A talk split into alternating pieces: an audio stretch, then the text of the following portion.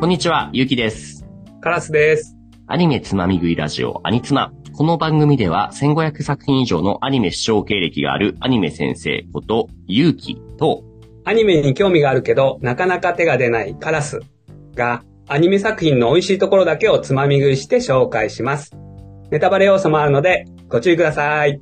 いや、ちょっと疲れてますよ。いやー そうですか、先。生。疲れちゃった。最近なんかね、イベント続きで、あの、うん楽しい、楽しさ疲れですね。この前の週末にね、アニサマっていうアニソンのフェスがあったんですよ。 ほうほうほうほう。 3日間のうち2日間参加してきたんですけど、まあ、暑いね。え、アニメソングのフェスってことフェですスよね。ですね。そう、へーアニソンアーティスト。もうね、それこそ、このラジオでも紹介したようなアーティストとか結構出てます。うん。盛り上がる曲たくさんあったけど、例えばそうだな。あの、リゼロとかね、紹介したじゃないですか、うんだいぶ最初の方に。はいはいはい。その主題歌歌ってる人だったりね。あとは、うんまうあ、ん俺の大好きな大石正義さん。この人はグリッドマン系の曲歌ってる人 はい。実際に来て目の前で歌うともうみんな盛り上がるんだ。なるほど。楽しそう。まあ、でも確かに暑かった。そう暑さ、暑いっていうところで今日ちょっと暑いつながりでね、紹介したい作品があるので、お願いします。サンドランドっていうそのアニメ映画なんですけれども、はい。アニメ映画。はい。話というか、た、多分聞いたことあるのかな、これは。うんうん。今 CM なんかでもたくさん出てますようね、んサンドランド。鳥山明の。そう。多分もともと知ってましたよね、カラスさんは。きっとこ れ。原作も読んだことありますね。お漫画で素晴らしいジャンプでやるのってた。そうなんですよ。これもね、暑い暑い砂漠の物語じゃないですか。そうですね。いや、でも正直で全然忘れちゃってますね。あ、そう。どんなだったかなじゃあそれもみたいな含めて、ちょ僕はね、初めてだったんですよ。漫画読んでなかったから、読んで、うん見て、うめっん。ちゃいいなと思って、これを早速熱冷めやらぬうちに、まだ見てから3日ぐらいしかなってないので、はい。そんな感じで、じゃあ今日はこのサンドランドをレッツ、つまみ食い。サンドランドあらすじ。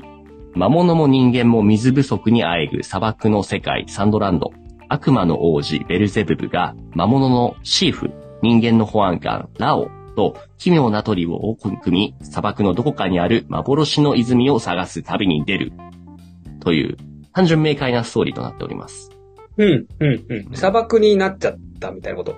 そう、もともとね、緑が豊かな国だったんですけれども、とあることから水不足にね、あえぐような形でね、もう水がねう、んつって、イメージあの、洋画のマッドマックスって見ましたかねあ、見てないけど有名ですよね。そう。あれも、その、ヒャッハーな感じの世界観で、水がないんですよ。でも水 を大量に独り占めしてるような悪い奴がいて、そいつから水を解放しに行くみたいなストーリー。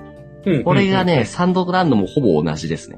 うん。なるほどね。はいはいはい。水が貴重。そうそうそうそう。だから、この世界の中ではね、すごく意地っ張りな、がめつい王様がいて、で、その王様がもう、水を売るよっつって言ってんだけども、ものすごい高値でね、もうこんなん買えねえよみたいな、暴力をあしーているみたいなあー、あーあーあーあーなるほど、なるほど。世界観ですね。じゃあ、そう、主要キャラクターを見せると、主に3人かなサンドランドの看板キャラにもなっている、この、まずピンク色の、なんかツンツンした髪の毛のベルゼブブっていうキャラ。はいはいはいはいはい。可愛い感じの、可愛い感じの男めの子ちんちクリーンな男の子の、彼は悪魔の王サタンの息子って書いてありますね。ふんふんふんふん。うん。王い子つ様。も自分のことを自分は極悪人だってもう一番悪い悪魔だって言ってるけども、やっぱなんかね、優しい心の綺麗な感じの、そうそう なるほどね。鳥山明先生、そういう人いますよね。はいはいはい。そうそう。なんかね、魔人ブーじゃないけれども、そう、うん純粋な心を持っているような。あー、魔人ブーね。ドラゴンボールの。そうそうそうそう。はいはいっていう感じのベルゼブブと、あと、これ人間キャラですけど、ラオっていう初老のね、おじいちゃん的な保安官。うん、ラオ。うんこれかっこいいんだ、このラオ保安官が。初老の保安官。はいはい老人ですね。はいはいはい。あと、一緒に旅をするもう一人の、これ悪魔ですね、シーフ。ベルゼブブのお目付け役の魔物、なんかおじいちゃんみたいな、その長老みたいな見た目のね、耳とんがった感じの、ゴブリン的な感じなのかなはいはい。あ、名前なんですね、シーフっていうのが。シーフっていう名前。ううんんうん。魔物のおじいちゃん。の三人が、水を奪い返しに行くっていうストーリーなんですけれども、このアニメを通してメッセージ性も強いなと思っていて、うん。いろいろある中で特に僕がグッときたのが、偏見は正しい判断を狂わせるっていうセリフがね、このアニメを通して、映画を通して何回か言われてくるんですよ。偏見は正しい判断を狂わせうんる。どいういうことかっていうと、このアニメ、世界の中には大きく分けて2つの種族がいるわけですよ。人間と悪魔。あ、はいはいはいはいはい。でも、やっぱり見た目の怖さだけでどうしても悪魔が悪いんでしょみたいな偏見があるわけですよ。うん、うん、うん、うん、うん。でもこの映画を見ていく中で、あ、違うんだなって。見た目は怖いけれども、悪魔、魔族、心優しい奴ら多いんだな、みたいな部う分ん。を結構ね、学んでいけるなって、そういう意味で、偏見は正しい判断を狂わせるっていうメッセージが結構刺さる作品になってて。なるほどね。はいはいはいはい、こはれはね、結構ね、前々前回か、第64回、君たちはどう生きるかの話をしたじゃないですか。い。はい。君たちはどう生きるか。やりましたね。ジブリのね。あれは正直、めちゃめちゃ難しかったなっていう話聞いててもう思ったでしょ。まだ見てないですよね、多分ね。 見てないですね。見てない何回作品。と比べるとね、すごく伝えたいメッセージってね、わかりやすく届くから、僕これは大人でも子供でもおすすめできる作品ですね。 ああ、なるほど。わかりやすいんですね、割と。そうそうそうそうそう。で、まあそう話に戻ると、はいそ。う砂漠になってしまった荒廃した世界の中で、さっき見せたおじいちゃんの保安官のラオっていうキャラクターがはもいう村、みんなから頼られているわけですよ。でももう、もう村には全然水がない。家畜にあげる水どころか自分たちが飲む水もうこのままじゃなくなっちゃうよ、みたいな。なんとかしてくれ、保安官って。うん、うん、うん。で、わかったわかった、つって、なんとかしようって言ってる時に、もう村の子供が、僕この前、魔物のお兄ちゃんたちに助けられて水をもらったんだとか言うんですよね。はいはいはいはいや、そんなわけあるかよとか思いながらも、でうもんこのおじいちゃんのラオっていうのは結構心の綺麗な人間だから、い。うん。偏見とかを持たずに、じゃあ会いに行ってみるかって言って、頭を下げて、どうか力を貸してほしいってはいはいはいはい、はい。言うんですよ。助けてくれたんですね。そう、言い伝えでは、この世界のどこかに幻の泉があるらしいと。うん。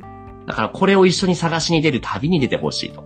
ごな縁るほ役どになってほしいってね。お水がいっぱい出てくるからってことですよね、泉に。そうそうそう。で、ベルゼブブも最初はね、人間と手を組むなんてなとか言うんですけれども、 はいで、も、あ、じゃあそういうことなら、つって、その、じゃあちょっと一回、父親であるサタン様に相談してくるっつって聞いて、うん。あ、いい修行になるからお前じゃあこの人間と一緒に行ってこいっつって。えー、はいはいはい。で、ベルゼブブともう一人、誰、誰か仲間を連れてけってことで、このシーフ、このおじちゃんのシーフがついてくることになる。なるほどね。こうして旅が始まったって感じです ね。そうそうそう。うで、ーん。旅が始まりますと。で、この作品の中で基本的な移動手段っていうのが2つあって、まずこの車ですね。もうんう、ラオが持っている、割とオンボロ系の車ですけども、交通機関、この乗り物とかメカの描き方っていうのがね、鳥山明さんはものすごくうまいじゃないですか。うんうん。そうですね。飛行船とか、うまいですよね。ホイホそイうカプドセラルだゴっンけボール見ててもそう、ポイプカプセルを使って出すような、ブルマが出すような機械とか、すごくなんかかっこよく描くじゃないですか。うん。かっこいいですね。それがこの作品でも遺憾なくさ発揮されてると思っていて、うん。車。もそうだし、あとは作中進んでいくと、もう車が使い物にならなくなって、じゃあどうするってことで、敵団体のに属している戦車を奪うんですよね。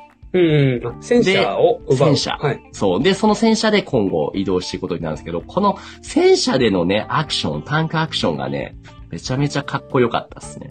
えー、そうなんですね。漫画でもすでに結構躍動感溢れる感じでかっこよく描けてるじゃないですか。うこん、れう見ん。てるそうですね。ただこれがアニメ、映画になるとさらにね、ダイナミックでね、すごく面白かっえー、た。ガルパンの話とかしましたっけ聞いてないですね。ガルパンガルパンっていうのはガールズパンツァーの略で、女子高生が戦車に乗って戦うアニメなんですけど。あー、有名ですよね、それもね。そうそうそう。あれもね、ただ女の子が可愛いだけじゃなくて、かなり戦車がリアルに描かれてるんですよね。あ、そうなんですね。そうリアルなただ戦車戦。ただ純粋に走ってドンじゃなくて、すごい戦略性があるんですよ。相手を騙して、ここちょっと迂回してこうしたり、太陽にの背にして戦ったりとか、そのうんいろんな作戦、あー、なるほど、なるほど。はいはいはいはいはい。リアルっっててことですいねう。のがね、このサンドランドの中でも同じように描かれていて、うん。割と地味な戦いなんですよ。ドラゴンボールとかと比べるとね。 そっか、戦車戦ですもんね。そう。でもね、良かった。かっこよかった。うーん。で、そうそう、さっき、車からの移動で戦車に乗り移って、でも戦車を奪ったってことはもう敵軍に目をつけられて追い回されるようになっちゃうわけですよ。うんうん。え、敵軍っていうのは、えー国王軍ですね。あー、国王軍そか。うそそうう。かそうかそそうかの。水を独り占めしている国王軍が敵。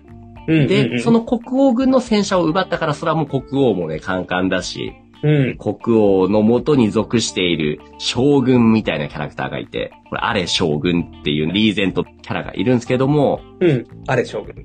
許せん言って、こいつが敵キャラですかそう、この将軍も国王の軍に属している、そう、敵キャラの一人ですうね。ん。人間のあれ将軍。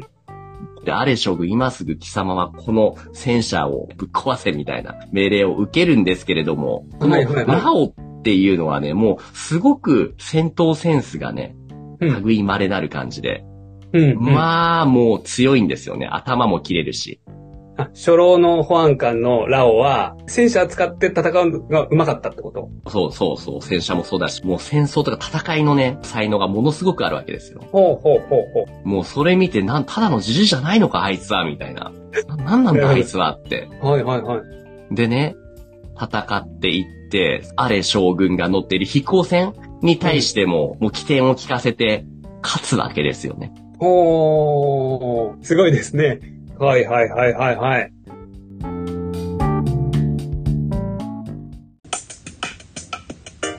アニツマ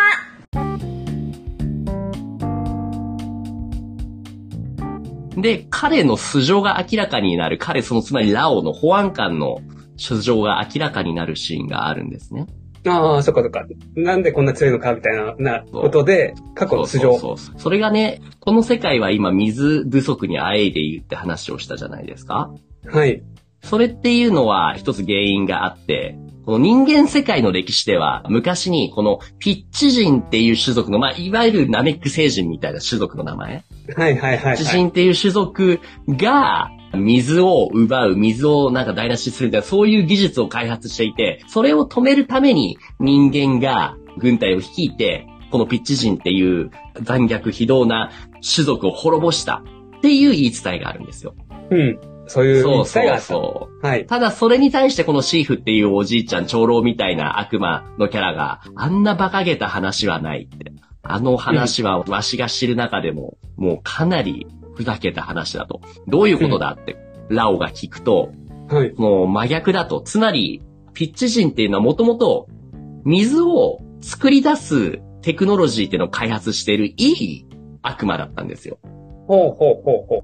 いい人たちだった。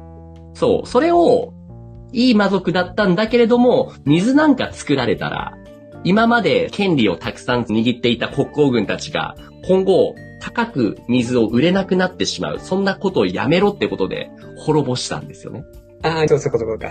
人間がピッチ人を、水そうそを、う利権を守るために滅ぼしたんだ。負けにはい滅ぼした。で、しかも、その、じゃあ滅ぼせって言って、軍隊に指令したんだけど、その軍隊の隊長をしていたのが、他ならぬこのラオだったんですよね。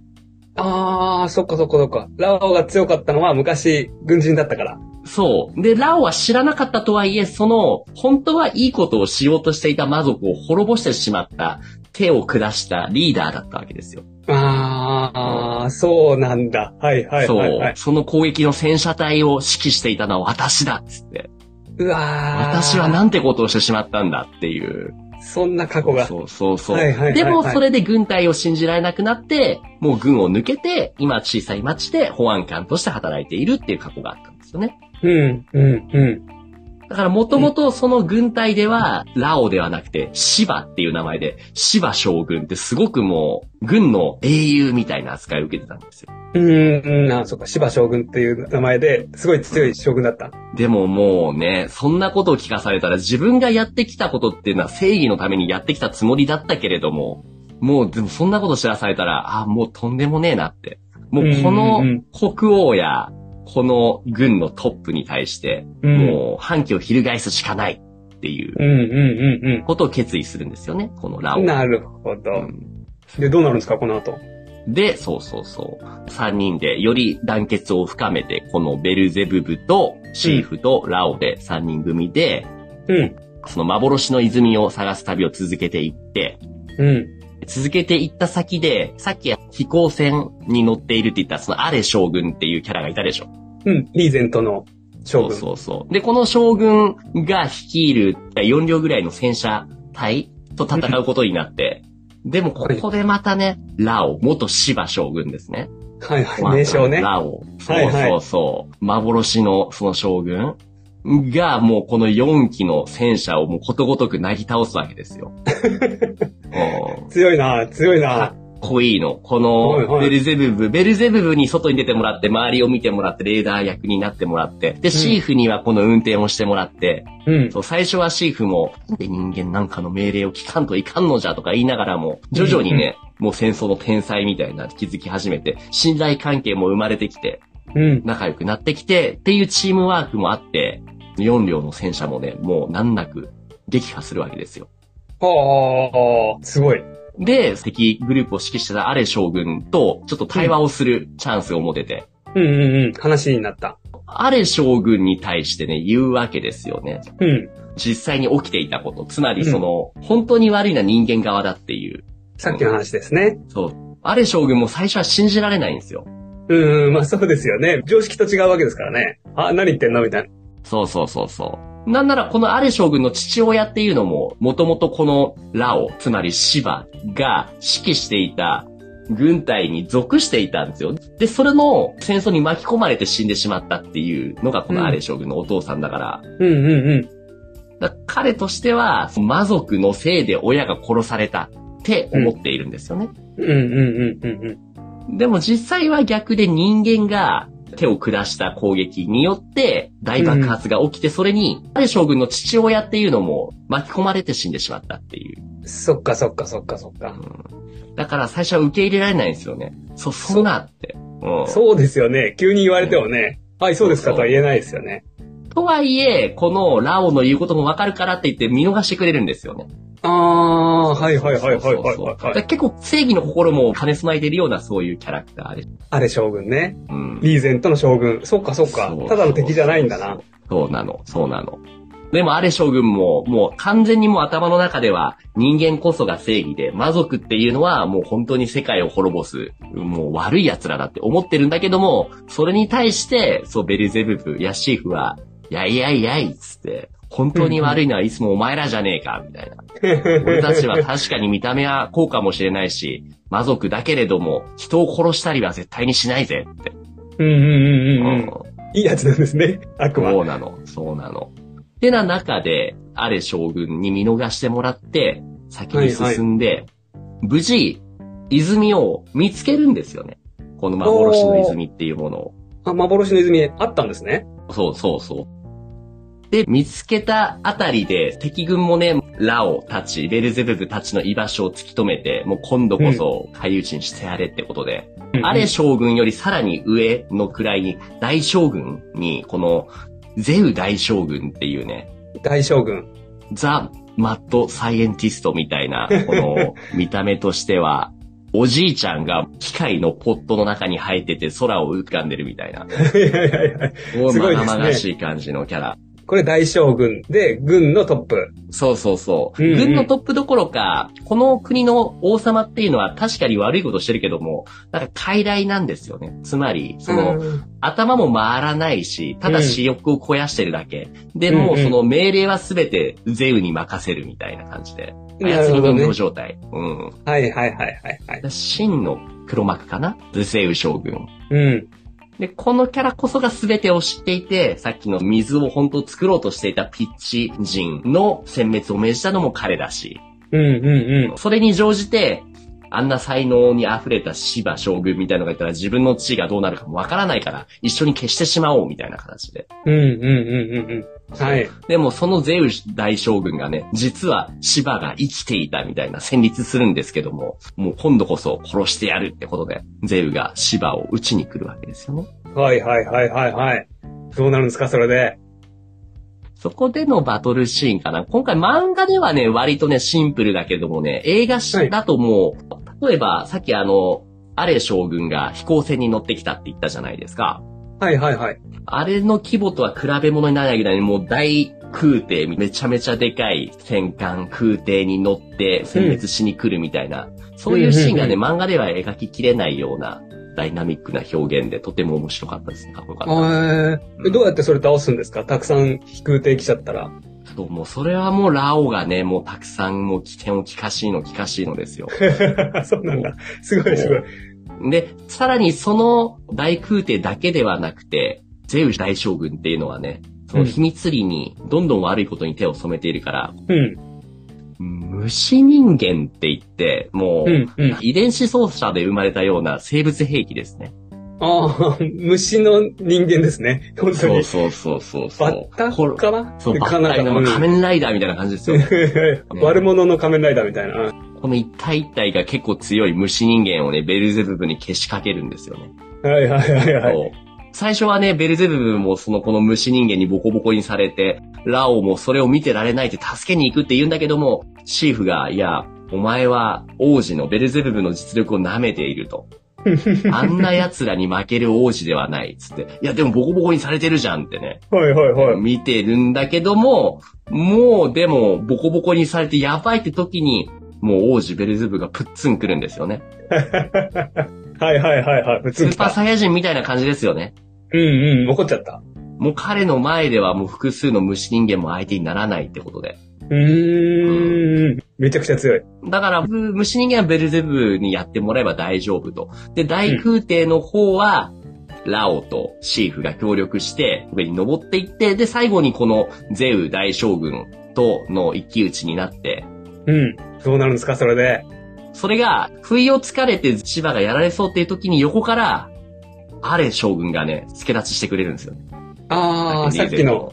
リーゼントのおお父さんが戦争で死んじゃってた人が。そうそう。やっぱそれっていうのは今まで信じていたゼウ大将軍が実はすごい悪いことをしていたっていうのを知って、うん。あ自分は今まで騙されていたんだっていうことに気づいて、うんうんそうう、ラオに手を貸してくれる。ん。なるほど。いいですね。そうそう。ゼウ大将軍倒すんですよね、なんとか。なるほどね。このあたりでもうラオもそうだし、アレ将軍ももう魔物っていうのは見た目は怖いけれども心の優しい存在なんだなっていうことをね、しっかり気づいてくれるんですよね。うんうんうんうんうん。ストーリーを通して気づいていくんですね。っていうのもあって、見事、ゼウ大将軍率いる北欧軍を倒して、水をすべて占めているダムを壊して、うんうんでうん、水が世の中に戻ってめでたしめでたしっていうのがね、このストーリーですね。あ、そっかそっか。国王軍がお水を全部シャットアウトしちゃって、ダムでそう止めちゃってた。そうなんですよ。ダムみたいなものがあるから、本来であれば、水がみんなに渡っていたはずなのに、その私利私欲にまみれた考えのせいで、それができなかった。ま、魔族からしたらそんなね、なんでそんなことをするんだろう人間はバカだな、みたいな、道徳同士で潰し合ってって。でも、なるでほどねもそんな人間の中にもこのおっさん、つまりラオみたいなキャラクター、心の綺麗なキャラもいるんだなってことを知って、うんうんうんうん。協力して今回みたいに国王軍を退けたと。なるほどね。ストーリー通して、まあそんな、その水を取りに行って、敵を倒して、めでたしめでたしみたいなシンプルなストーリーなんですけれども、裏にあるのが差別であったり、まあ人種差別とも結構近い部分があるのかな。見た目で判断するな、みたいな。うんうんうんうんうん。そうですね。確かに、魔物は怖いけど、実は優しいんだよ、みたいなのですね。はい。そうなのよ。それがね、すごくね、シリーズ全編通して分かりやすく伝えているなって思ったので、面白い、うん。いう作品でしたね。